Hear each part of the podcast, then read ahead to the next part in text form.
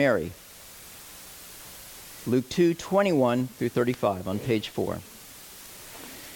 And at the end of eight days when he was circumcised, he was called Jesus, the name given by the angel before he was conceived in the womb. And when the time came for their purification according to the law of Moses, they brought him up to Jerusalem to present him to the Lord.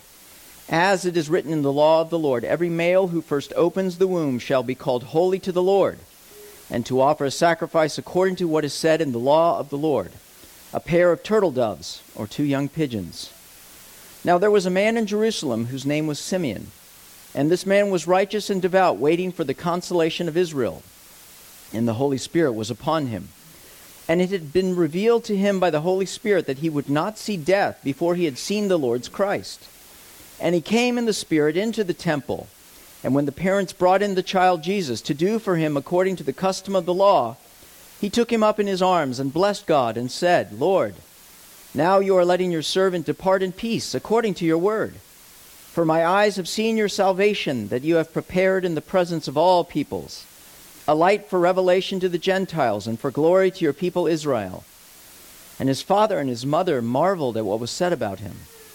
And Simeon blessed them and said to Mary his mother, Behold, this child is appointed for the fall and rising of many in Israel, and for a sign that is opposed, and a sword will pierce through your own soul also, so that the thoughts from many hearts may be revealed.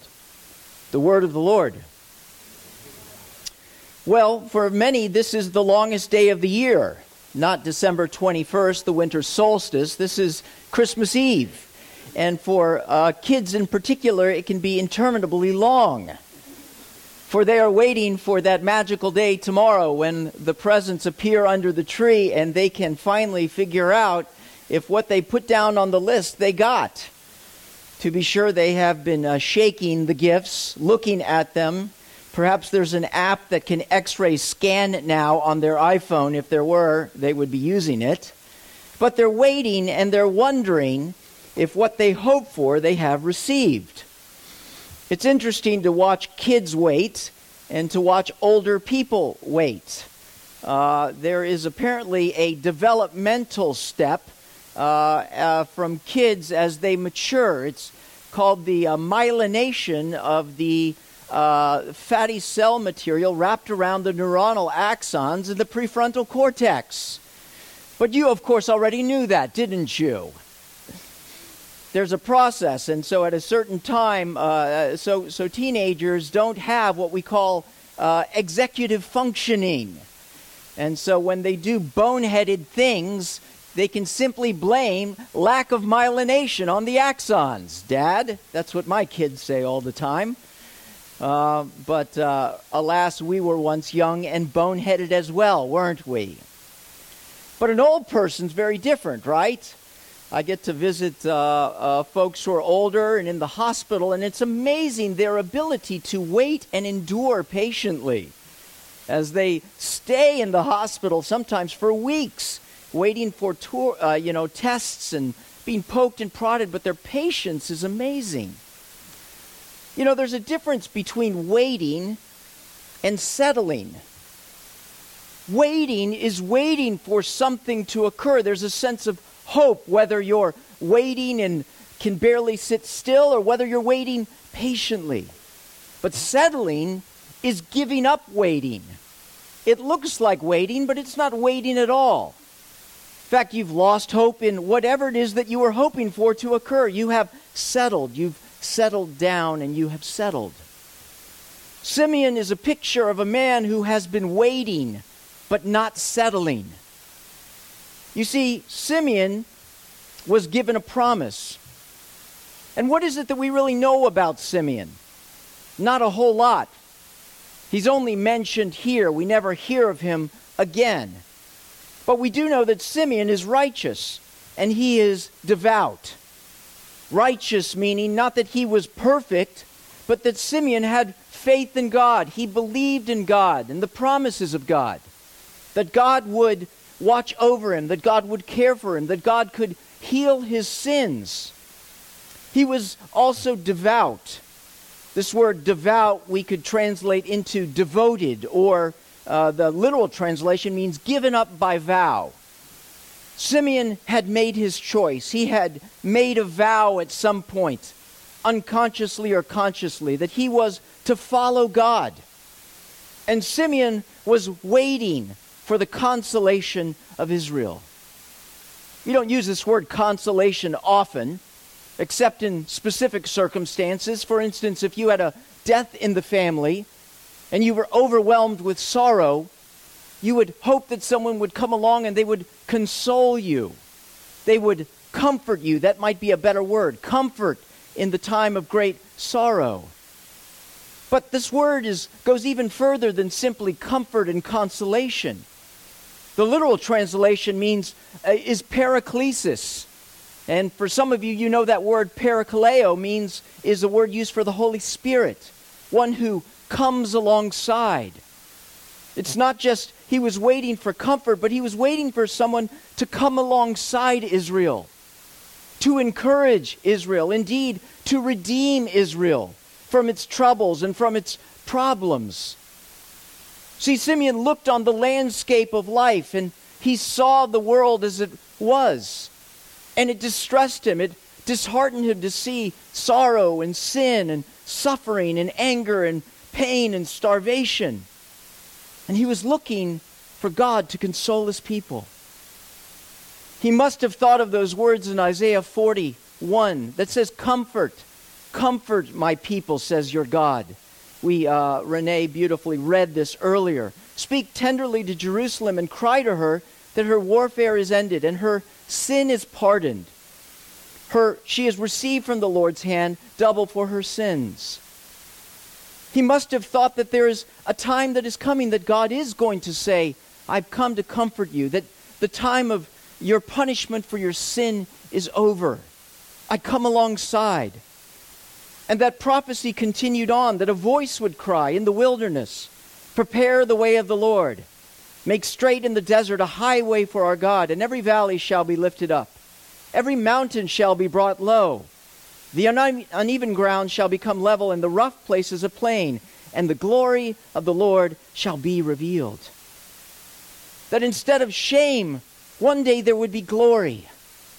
Whenever a king would go to visit a town, they would go ahead and they would start preparing the road. They would try to make it as smooth as possible. Because if the road was too rough, perhaps that king would decide not to come. But in this prophecy, God is saying that the road will be made level and that the king will come. Indeed, Simeon had received a promise in verse twenty-six, that it had been revealed to him that the one who would comfort, come alongside, he had been revealed by the Holy Spirit that he would not see death before he had seen the Lord's Christ. The Lord's anointed is the correct translation. The king would be coming. And the king would utter these words, that the Spirit of God is upon me because the Lord has anointed me to preach good news to the poor, to bind up the brokenhearted, to proclaim liberty to the captives, and opening of the prison to those who are bound, to proclaim the year of the Lord's favor. And so Simeon waited, and he waited, and he waited. How long had Simeon been waiting? We don't know. It seems like a very long time. It would appear that Simeon is nearing the end of his life. And the world went on and on and on. Business as usual. People going about, settling, if you will. But Simeon refused to settle. Instead, he chose to wait. For some of us, we feel like Simeon. Even though we're, we're separated by time and culture and circumstance, we are also waiting. Simeon got to see Jesus as a baby, but he probably never saw the cross and the ascension. But we have seen that Christ has ascended to heaven and promised us that he would come again. And yet he has not come yet, has he? Simeon was in the first waiting. But we are in the second waiting. And much like Simeon, perhaps, we look around the world and we see the sadness and the sorrow, the brokenness of sin, Maybe we sometimes look in the mirror and we see ourselves and we mourn for ourselves and the sins that we still have, the pride of our hearts. And the world goes on and on. But the call is the same. To trust God's promises, to seek for His coming, and to wait. I had the great privilege, my family and I, of placing first in our neighborhood holiday lights contest. Oh yeah, it was a big shindig, let me tell you what. I do we have a picture of the Rodriguez house? Oh, let it come. Yes, here we go.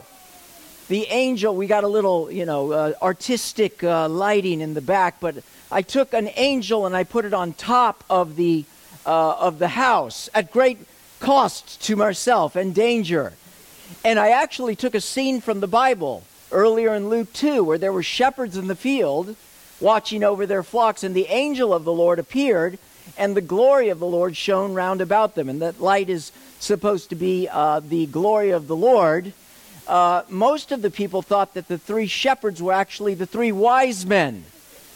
What do I care? I won first place. But it was amazing that I won first place, because as we were driving around, people take this thing seriously in our neighborhood.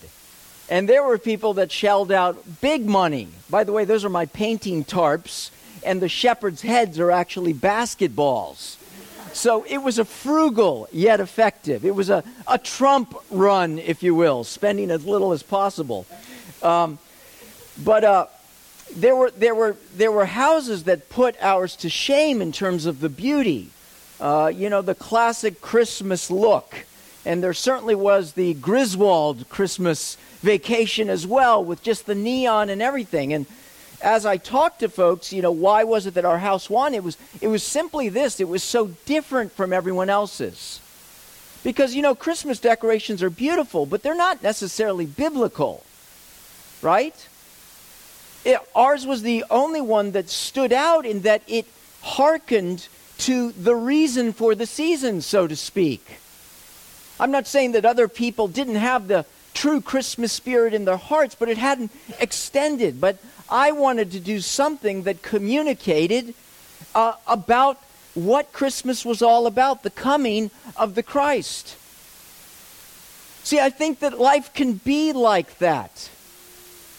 That as we go about our business, living and breathing and making a living and raising kids and getting married and all of those things, that we can settle. That this life is the life that we have. And this is the life that we should make. We should build our kingdom here. We should settle down. And if we're not careful, we lose the eternal perspective. We lose the reality that this is not home the way it was meant to be. See, Simeon went to the grave not knowing that the Messiah would lay down his life for his people. He went to the grave not knowing that he would be raised from the dead for the life of his people, that he would ascend on high, that he would be sitting at the right hand of God, the Father Almighty, ever living to intercede.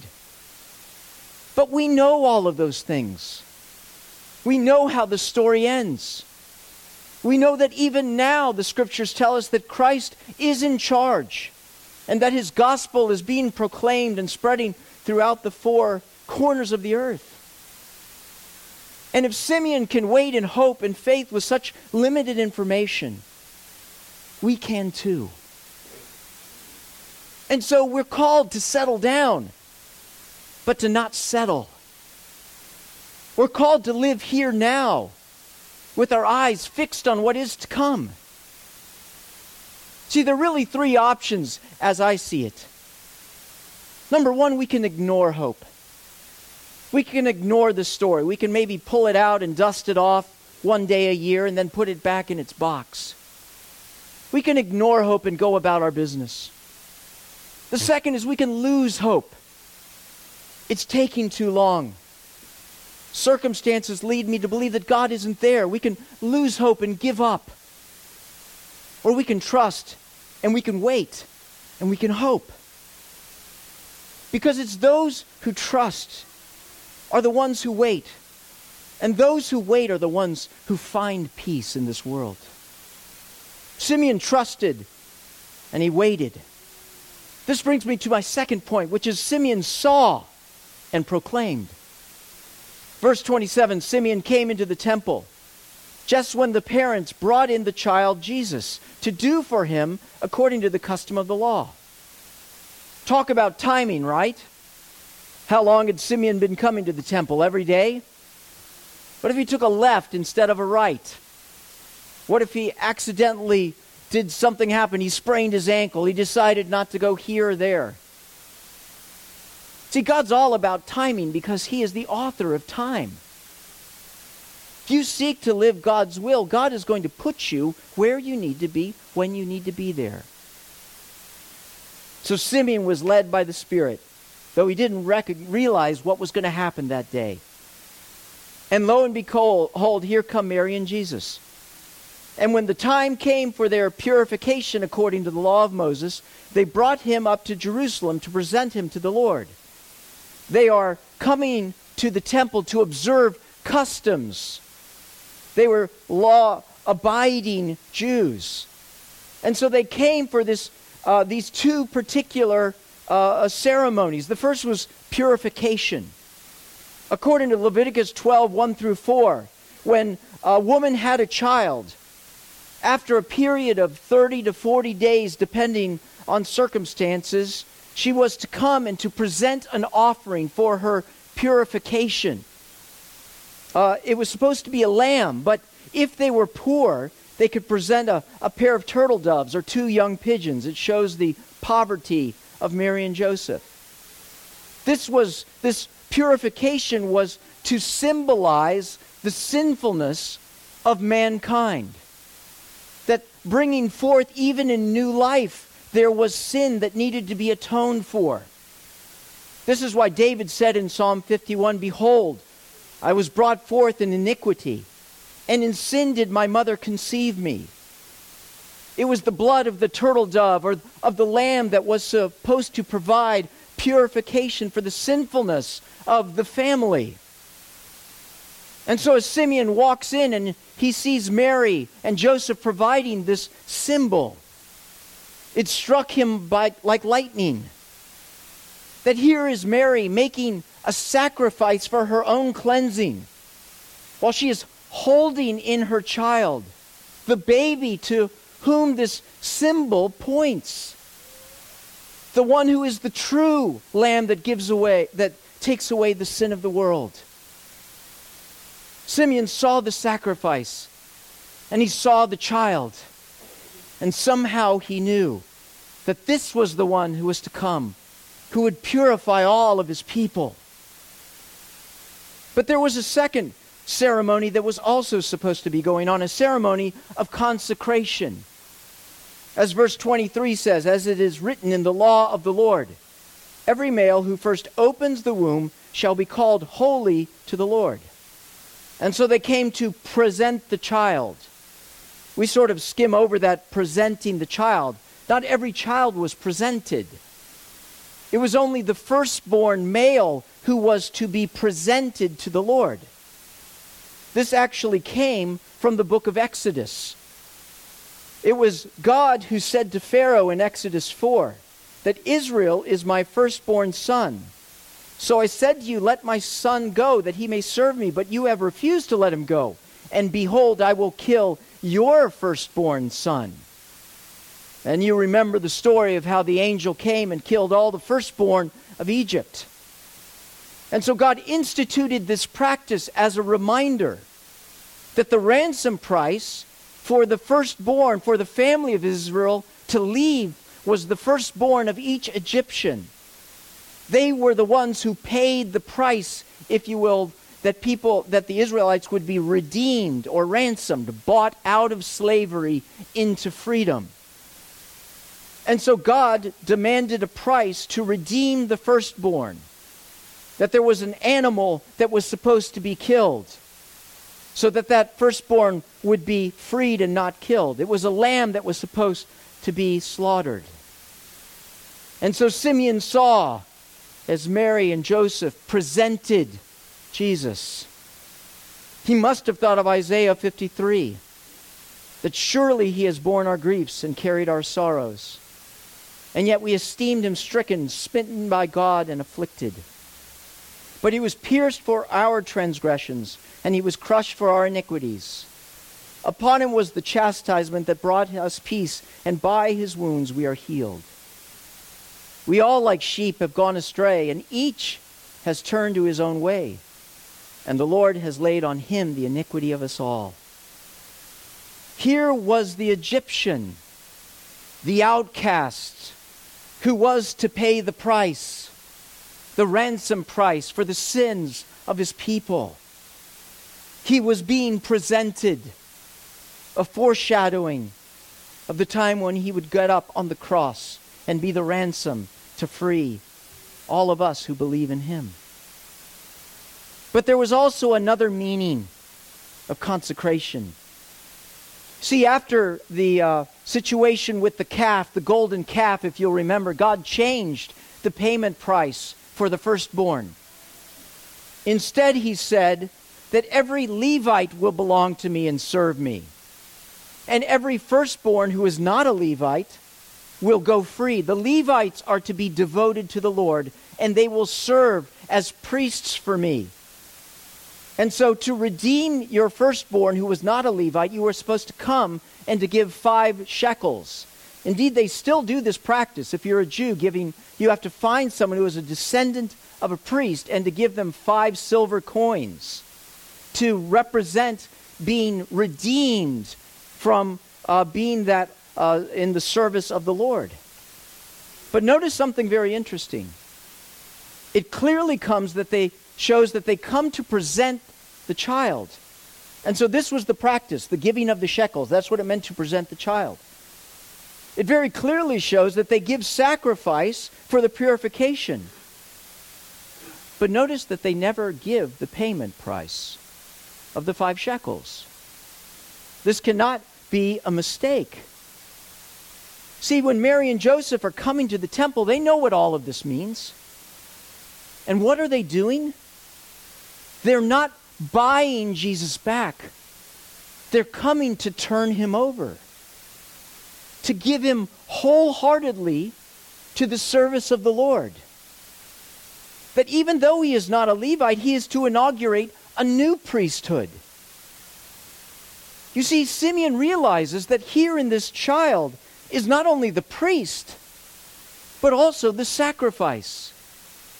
The one who represents us to God, and the one who brings us to God through his very body.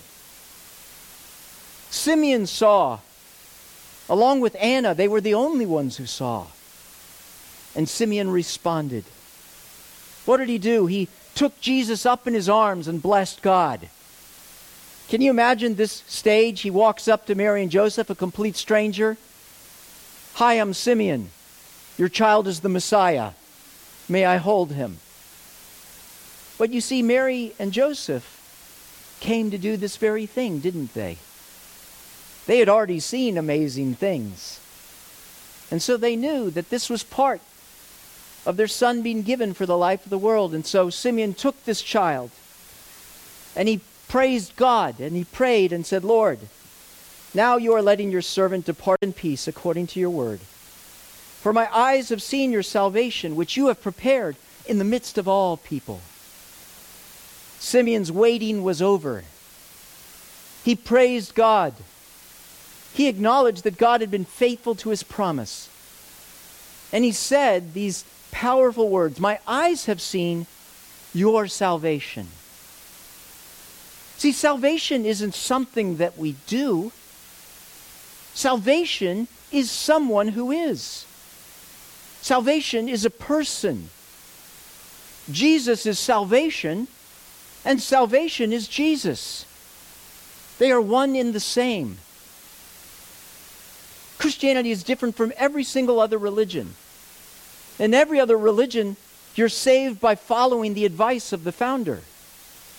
But in Christianity, you're saved by the founder himself. But he's just a baby. No, he is the ransom, the Lamb of God who has come, the Lamb of God who will be slaughtered for the sins of the world. And so Simeon does this in the midst of all of the people. Can you imagine people turning their head and listening to these profound words? Simeon goes on, a light for revelation to the Gentiles and for glory to your people Israel. This gift, Simeon knew, was for all people. The Old Testament puts it this way in Isaiah forty-nine six, I will make you as a light for the nations, that my salvation may reach the ends of the earth. Later today, during our uh, Christmas candlelight service, we'll sing the song, Hark the Herald Angels Sing. I love the verse, Hail the heaven-born Prince of Peace. Hail the Son of Righteousness. Light and life to all he brings, risen with healing in his wings. Jesus is not just a way to salvation. He is the way to salvation for Jew and Gentile alike. There is no other ransom that has been given. And so Jesus comes, this unassuming baby, and Simeon proclaims. Søren Kierkegaard, the great Danish theologian, tells the story of a prince who wanted to find a maiden suitable to be his queen. One day, while running an errand in the local village for his father, he passed through a poor section. As he glanced out the windows of his carriage, his eyes fell upon a beautiful peasant maiden. And during the ensuing days, he often passed by the young lady and soon fell in love. But he had a problem. How would he seek her hand? He could order her to marry him, but even a prince wants his bride to marry him freely and voluntarily and not through coercion. He could put on his most splendid uniform and drive up to her front door in a carriage drawn by six horses. But if he did this, he would never be certain that the maiden loved him or was simply overwhelmed with all of the splendor. As you might have guessed, the prince came up with another solution. He would give up his kingly robe. He moved into the village, entering not with a crown, but in the garb of a peasant. He lived among the people, shared their interests and concerns, and talked their language. In time, the maiden grew to love him for who he was, and because he had first loved her.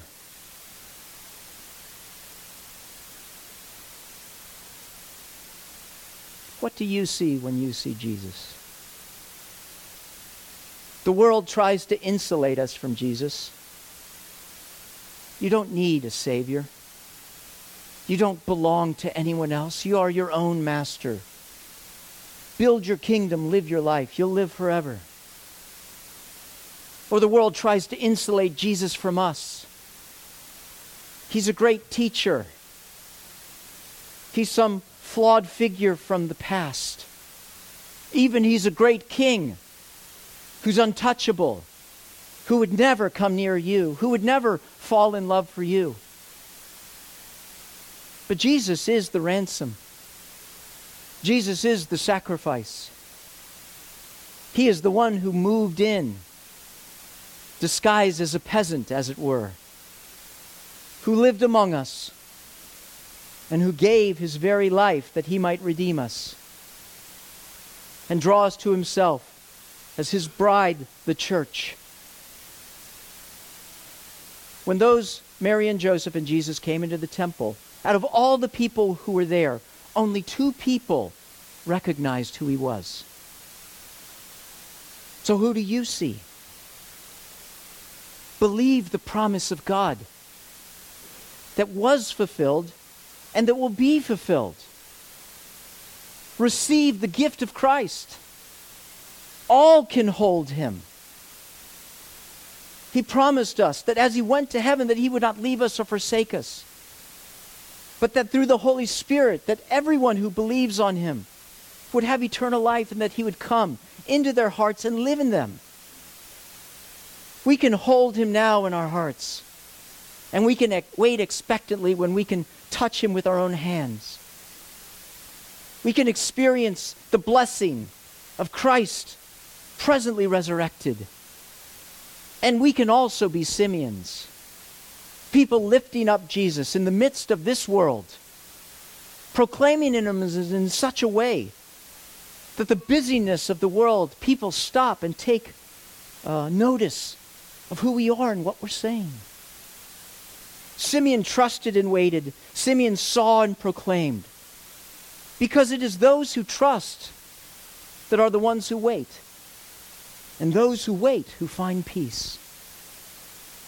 Well, Simeon finally, point three, rested in peace. Lord, now you are letting your servant depart in peace, according to your word, for my eyes have seen your salvation. We have to think that this word depart means die, right? It was revealed to him that he would not die until he had seen the Lord's Christ. Simeon is saying, I can die now. What you said to me has been fulfilled. I like the way J C Ryle talks about Simeon. He says, he speaks like one for whom the grave has lost its terrors and the world its charms. Simeon is in peace. But did he not have peace before? See, the peace that Simeon speaks of doesn't fundamentally derive from the miraculous thing that he saw there. It derives from God's words of promise, which he believed. He saw Jesus and he knew, but he didn't see the end. But he had peace, shalom, which is more than simply absence of conflict. It means being in harmony with God. We live on the other side of Jesus' coming, waiting for the second coming. We have his presence now by faith. But there's not peace on earth yet, is there? One of the most maligned verses, even Linus gets it wrong in the Peanuts, Peanuts story, where he quotes, "Glory to God in the highest, and on earth, peace, on, uh, peace and goodwill to men." It doesn't finish there, does it?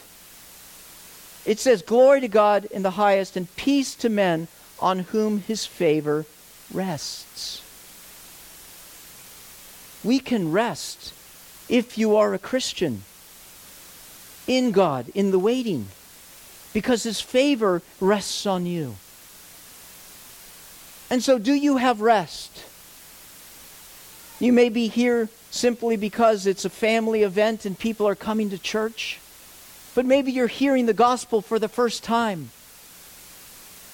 Have you acknowledged this baby for who he is? The ransom for your life. The one who brings the favor of God. If so, bow your knee to him. Trust in the Lord. Experience the indwelling of his presence and the peace of the favor of God which will come upon you. If you are a Christian, no matter if you're on the mountain or in the valley, his favor rests on you. And so regardless of what your circumstances are right now, you can rejoice in the hope of the glory of God. You can rejoice even in your sufferings, knowing that suffering produces endurance. Endurance produces character, and character produces hope. And hope does not put us to shame. You see, we do not have to lose heart in the midst of this world, in the midst of the brokenness of ourselves and our dying. Though our outer self is wasting away, our inner self is being renewed day by day. For our light and momentary affliction is achieving for us a glory that far outweighs them all. So we look to things not that are seen, but to things that are unseen.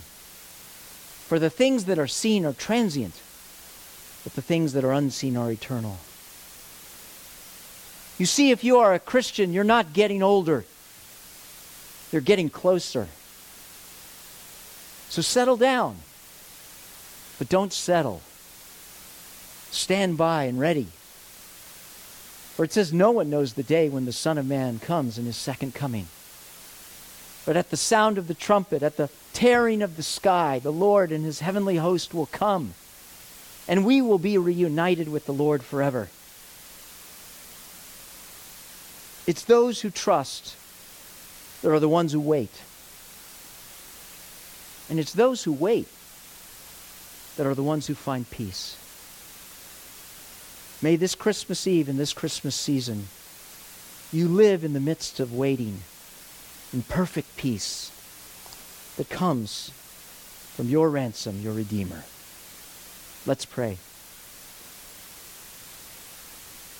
Father, we thank you for the Simeons of the world, the unheralded, who believed and trusted and waited and proclaimed. May we wait with the same patience. May we fellowship with you by trust in the Holy Spirit.